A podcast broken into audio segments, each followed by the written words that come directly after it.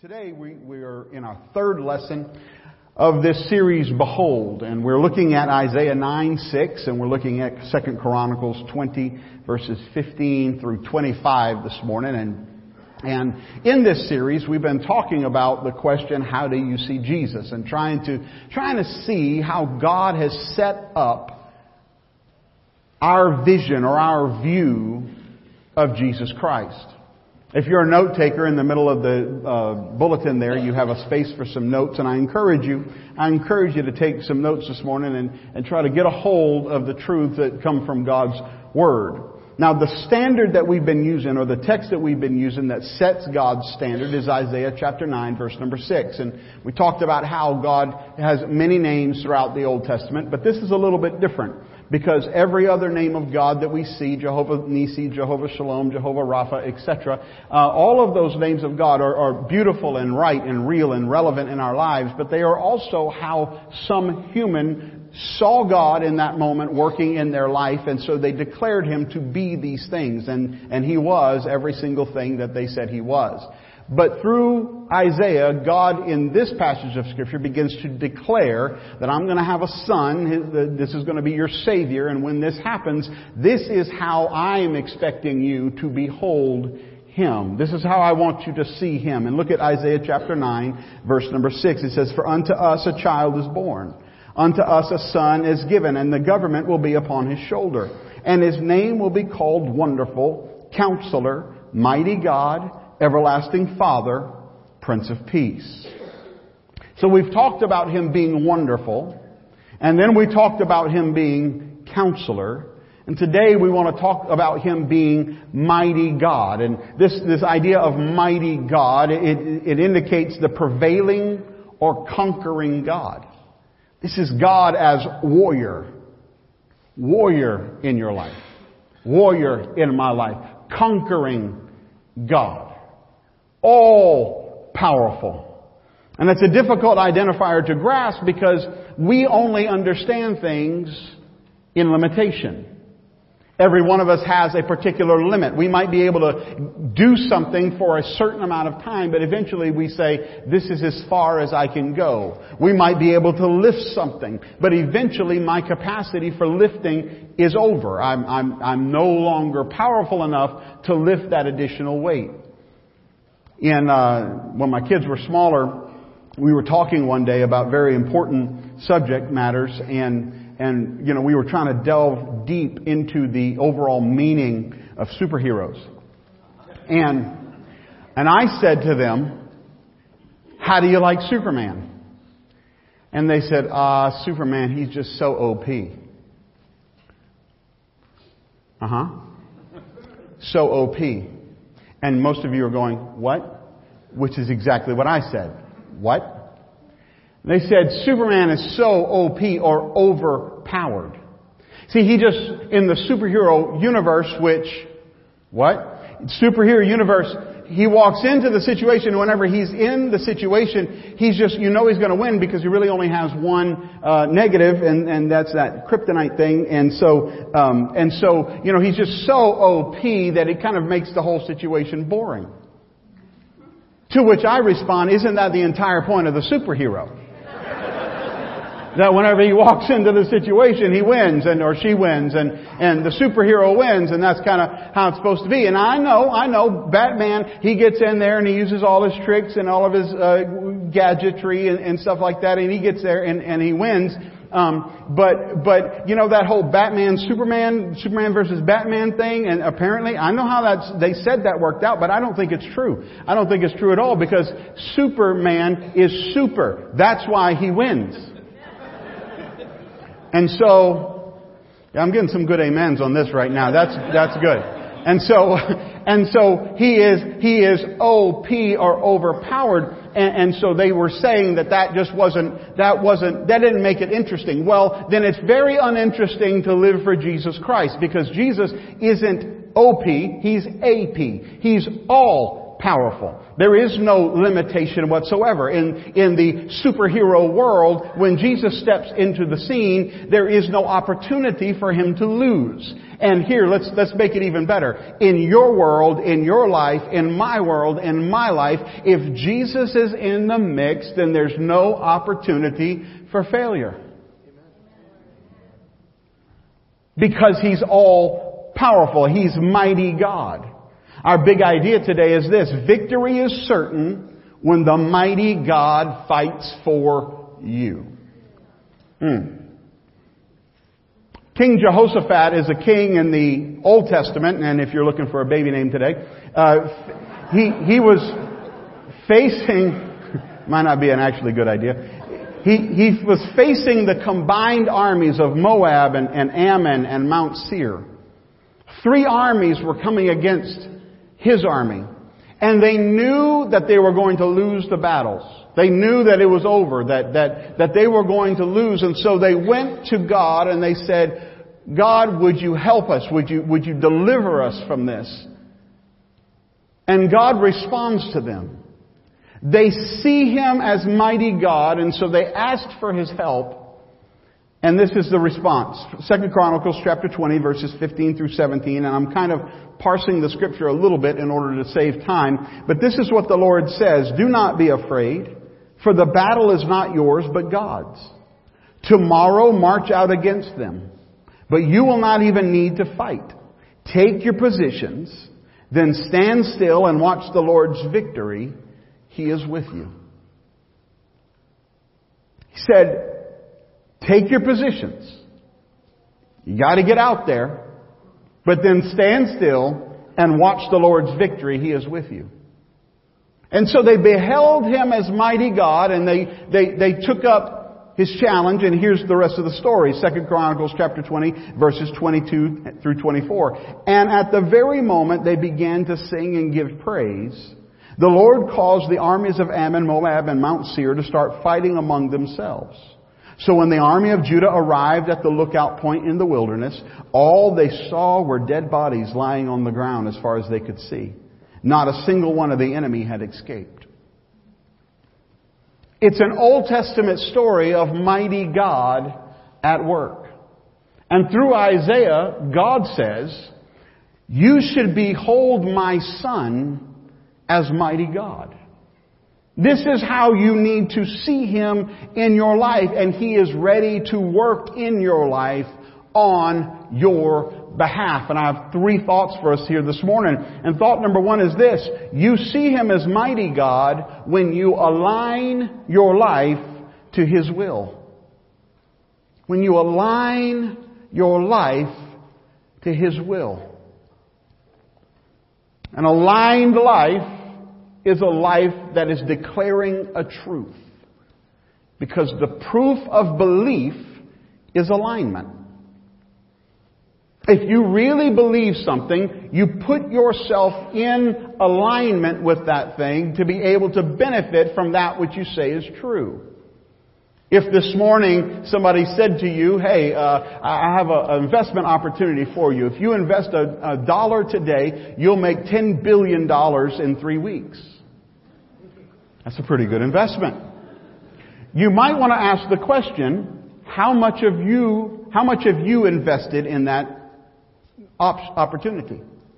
If the answer that you receive is, it doesn't really work for my portfolio, you might want to think about not investing either. Because what they've just told you is, I'm declaring something to you that I am not aligning with, therefore they don't believe it. If you could make $10 billion off a $1 investment in three weeks, that's pretty much a no-brainer. If you believe it. The proof of belief is an alignment. Saying I believe without aligning, aligning with that truth is either unbelief entirely or a lie. But alignment is also not specifically agreement. I can align with things that I don't agree with. I can disagree and still align with the vision or with the understanding or with the truth. Because just because it's true doesn't mean I have to like it. I like eating an entire gallon of ice cream. I disagree entirely. I dislike entirely, rather, the idea that I am going to gain weight in response to the gallon of ice cream. I'd prefer to eat the gallon of ice cream and fit in smaller pants. It's not how it works. So I must align myself with the truth that I disagree with. I don't like it, and yet it remains true anyway. Some people believe that God is a personal servant. That we tell Him what we want, and as long as we tell it to Him and with these words, with this inflection, with this under, with this, uh, you know, resonance within our voice. You know, have you ever heard anybody pray and they can only pray in King James English? Because that's the only language God understands? If you just do it this way, then suddenly that means that God will work on your behalf. And that is not true. I wish it were, because it would mean I was in control. As long as I did it this way and handled it that way and said it that way, I can learn the formula. And so as long as I get the formula right, then God's gonna have to do what I want Him to do, but that's not how God works. He is always in control. My choice is whether I will align myself with His will or not. We cannot force God's hand but we can align with what he is doing. Jehoshaphat's choice was not restricted. He could have done anything he wanted. But there was only one plan that aligned with what God said. And only one plan came with a promise. Victory was promised when he aligned his actions with God's plans. So beholding Him as mighty God forces us, it drives us to align our lives with His plan. I desire the mighty God to work in my life and work in my marriage or work in my finances or work in my business. I want Him to work in me and so therefore I align my life with His plan for that area of my life and then I can see Him working in my life. He begins to fight the enemy on my behalf. Mr. Bill Gates is a well-known figure, and if he were to call you today and say, listen, I've, I've got a proposal for you. I'm going to invest in whatever business activity you want me to invest in. I will support it a hundred percent. You have all of my resources at your disposal, but I need you to follow a few guidelines. You might look at his guidelines and think, I don't, uh, that's ridiculous. I mean, you gotta fill out that form and then triplicate. And there's just no sense in that. But I guarantee 90% of us would be, yes sir, Mr. Gates, not a problem at all. Why? Because we behold him as someone, through the power of his ideas and the power of his amassed wealth, can do big things. And so we align with what he said, even if we don't understand it, even if we don't agree with it, we align with it because we want his power to work on our behalf. And I will say, I said last week that God, that Jesus was bigger and better than Dave Ramsey. And I'm gonna, I know, mind blowing, but I'm gonna say that Jesus is bigger and better than Bill Gates too. And if we want His power and authority to work in our life, if we want mighty God, when we behold Him as mighty God and we want Him to work on our behalf, we align our life with Him and then we see Him work.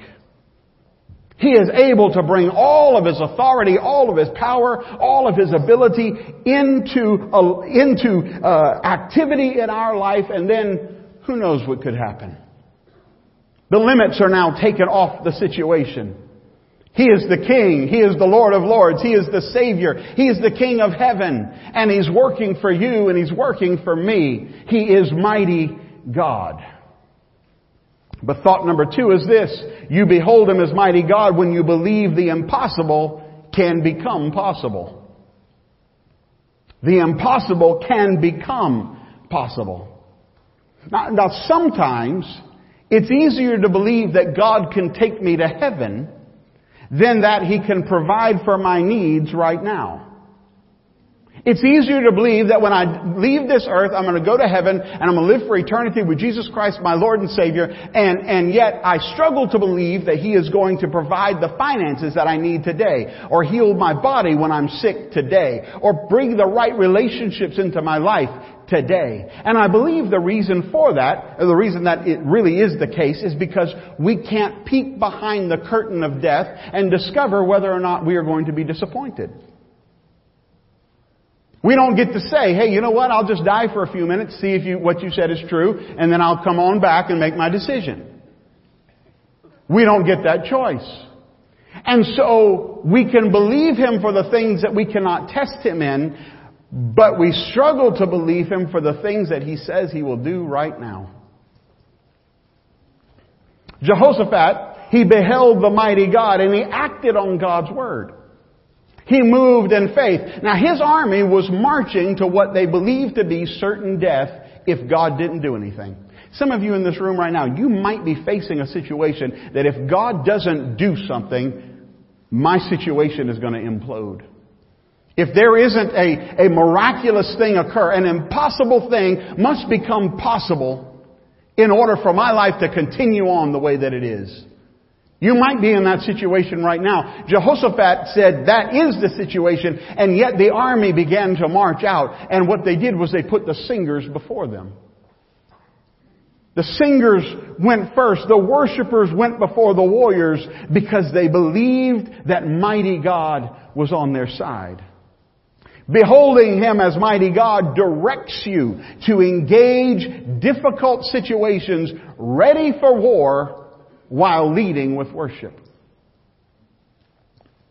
So you walk into that situation that, that you know is confrontational and you're ready for war. You're ready. You've got it. You're ready to take on whatever it is. I'm not much of a karate person, but you're, you're ready to take on, I know you, you, you're, you're surprised. I know you're surprised. But you're ready to take on whatever is going to happen. You've done your homework. You've, you've done your, your due diligence. You've got all your stuff in a line. So you step into that business meeting and, and you've done everything you know how to do, but, but, but it's still beyond you. You step into that class and you've studied and you've done everything you know how to do, but there's still that, you're going to step into that situation at Christmas where you've done everything you can do to make uh, the relationship right, but there's still that, uh, it's still, you, with your child, you've done everything you know how to do, but it's still a little bit of a, and so you walk into it ready to do battle, but you lead it in worship, and so you're, you're ready, you, you've got it, and now you're walking into it, and, and, and you're worshiping, you're worshiping. Maybe, maybe in your world it sounds like, to worship you I live, to worship you. I live, I live to worship you. And you lead with worship as you walk into that situation. Maybe in your world it's amazing grace. How sweet the sound. And worship goes forth from your life as you walk into the situation that you know should be a battle. But you believe that mighty God is on your side, and so the impossible thing can become possible. You discover what God says about it in His Word. You discuss your issues with Him in prayer, allowing the Holy Spirit to, to lead you and guide you, and then you declare His sovereignty over your life and situation in exaltation and in worship. I, I'm telling you, crank up the tunes in your life today. Maybe it, maybe in your world it's a Hillsong uh, song. Maybe that's the, the what you. Maybe it's Lincoln Brewster for you, or maybe it's Lecrae, or maybe it's Thousand Foot Krutch, or or maybe in your life it's Michael W. Smith or the Gaithers every once in a while, or maybe it's Bethel or George Beverly Shea, or maybe in your world it's you're listening to Bach as he, as the orchestration that he puts together worships the Lord and the Savior. I don't know what it sounds like in your life, but your worship must, must go before your warfare. Be ready for the battle, but worship your way into it, knowing that mighty God mighty God is there. You might ask though, but what happens if I get there and the miracle I'm expecting doesn't take place? In our family, Christy and I have a saying uh, that we live by, and the saying is, just because we can doesn't mean we should. That phrase doesn't always make our sons happy.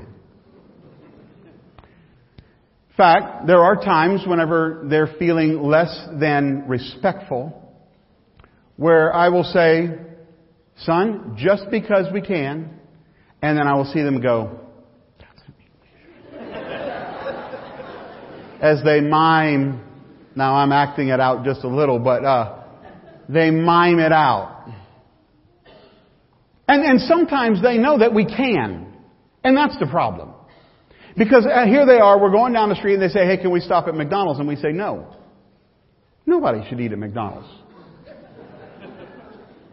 Thank God for their business. I'm, I'm happy that they're doing great business. But, you know, I mean, it's not the best food in the world for you.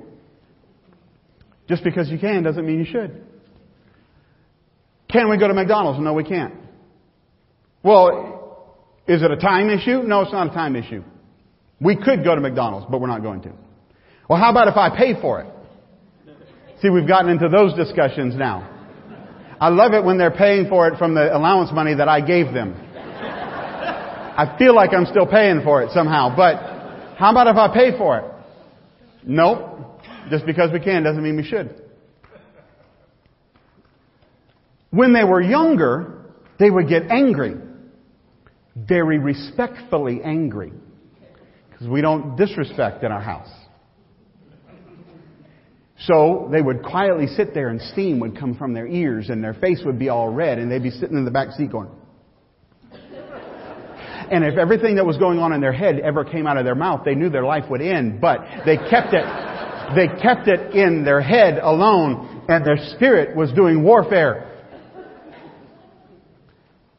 As they've gotten older, they've been able to hear no and they don't get angry anymore. Recently I was talking to Talon and he asked if he could do something and I told him no. And his response was, okay. I saw maturity in him at that moment. I went, huh, that boy's growing up. I like it. Sometimes we ask mighty God to do something on our behalf and he doesn't do it. But like my sons, while they still don't agree with my decision, they've learned to trust the decision makers. And here's what I would challenge you with this morning. Living open to the possibility of the miraculous, risking a no, is better than living closed off to the possibility of ever experiencing the miraculous in your life. I would rather leave the door open knowing that it's possible that Jesus says no than to close it off and says, I, I, say, I won't accept him as mighty God. I won't behold him as mighty God. I won't accept that he is who he says he is and he can do what he says he can do because he might tell me no and I don't want to deal with it. I would rather leave the door open because who knows, he could say yes.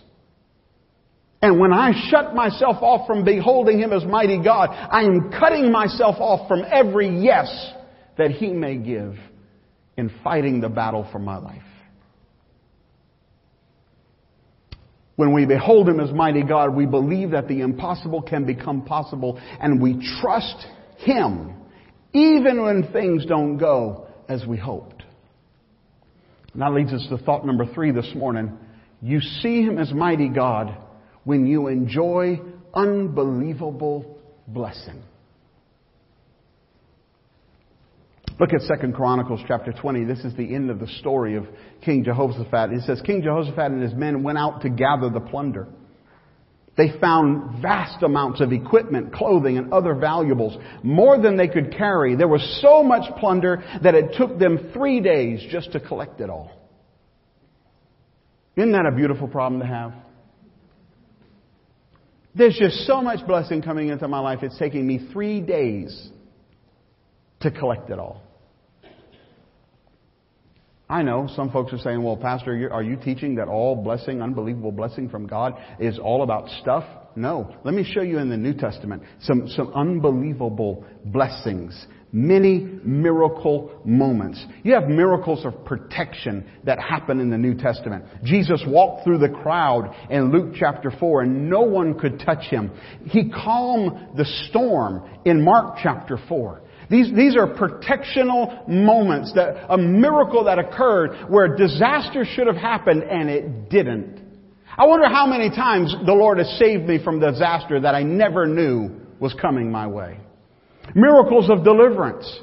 Peter was delivered from prison by an angel in Acts chapter 12. Paul cast out an evil spirit in Acts chapter 16. Deliverance happening. You see miracles of healing where Peter healed the lame man in Acts 3 and Paul raised the dead man to life in Acts chapter number 20. You have the miracle of appearance. In fact, this is what we're celebrating in this season as we appear, as, as, we celebrate the appearance of a, of a baby that would be placed into a manger, born of a virgin. This is a miracle in and of itself. But I tell you even a, a more incredible miracle, and that is that Jesus died on a cross, and then he was buried in a tomb, and then three days later he got up and he started appearing to all kinds of people. Over 500 people saw him at one time. Do you you know that that's not normal?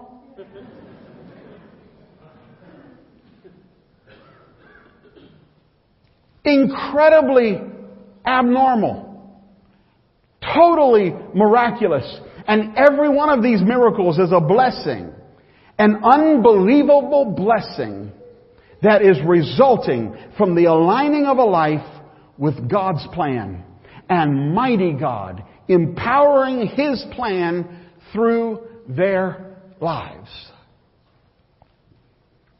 The identity of Jesus is not defined by blessing, but living in His blessing comes with the recognition of who He is. Mighty God. Mighty God. Fighting on your behalf, warrior God. If He wasn't willing to fight for you, why would God say, Behold Him as mighty God? We have a situation in the New Testament where a father comes to Jesus, well, he comes looking for Jesus, and Jesus is up on the mountain praying. Peter, James, and John, and, and so He's got a problem in that his son is, keeps casting himself, throwing himself into the fire, into the water. And the father just, he says, something's wrong and I need, I need somebody to heal him. And so the father brings the son to Jesus. Jesus isn't there, so he says to the disciples, hey guys, you're like, you know, you're the disciples. Isn't that what you do? Heal my son. And the disciples I don't know how they came to the conclusion. We don't have the insight on that. They just said, we can't help you. And so about that time, Jesus comes walking down the mountain. He, he, he approaches and he says, hey guys, what's going on here? This is a paraphrase. I don't know how you say all that in Greek. So, uh, you know, this is what's, what's happening. And the, the man looks at him and says, my son has got this problem. I brought him to your disciples. Your disciples said they can't do anything. Can you fix my kid? And Jesus looks at him and he says, I can do it if you believe. I can do it depending on how you behold me. In your life today, can you behold him as mighty God? Can you behold him as mighty God? And I will tell you that when I read this passage of scripture, it's one of the most incredible passages to me because of what happens next. The Father looks at Jesus and he says, I believe. Oh, cool. You believe. But then he says something else. Help my unbelief. See, in my carnal, natural human understanding. Wait a minute. Jesus just told you, if you can believe, I'll do it.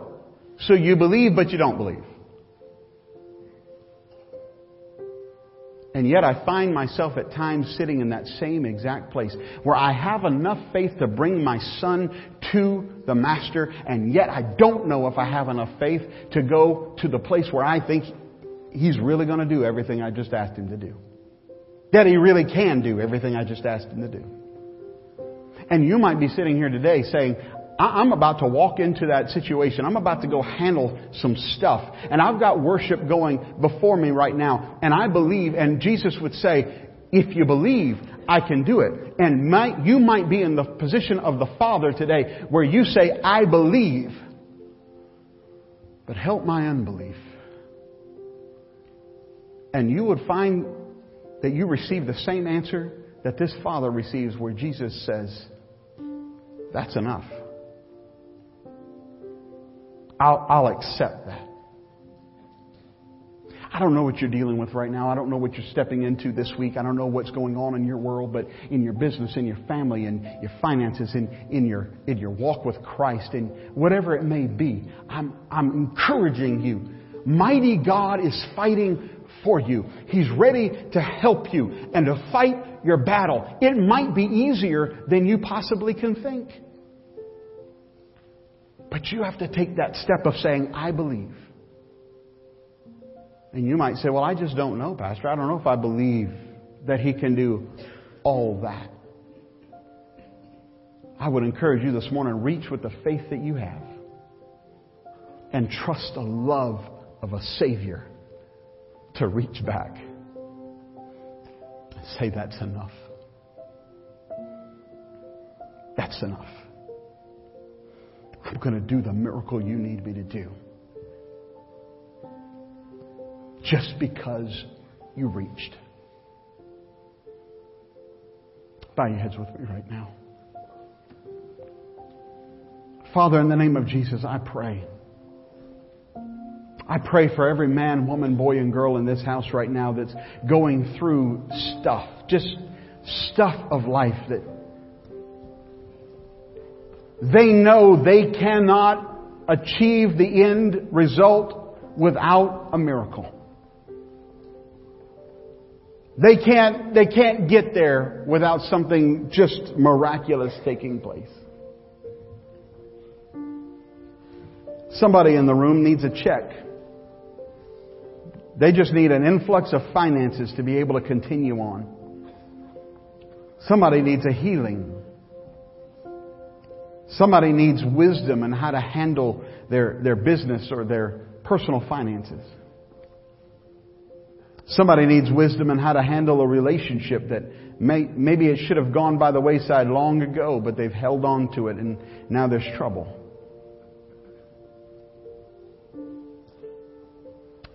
Some need help in just knowing how to deal with themselves.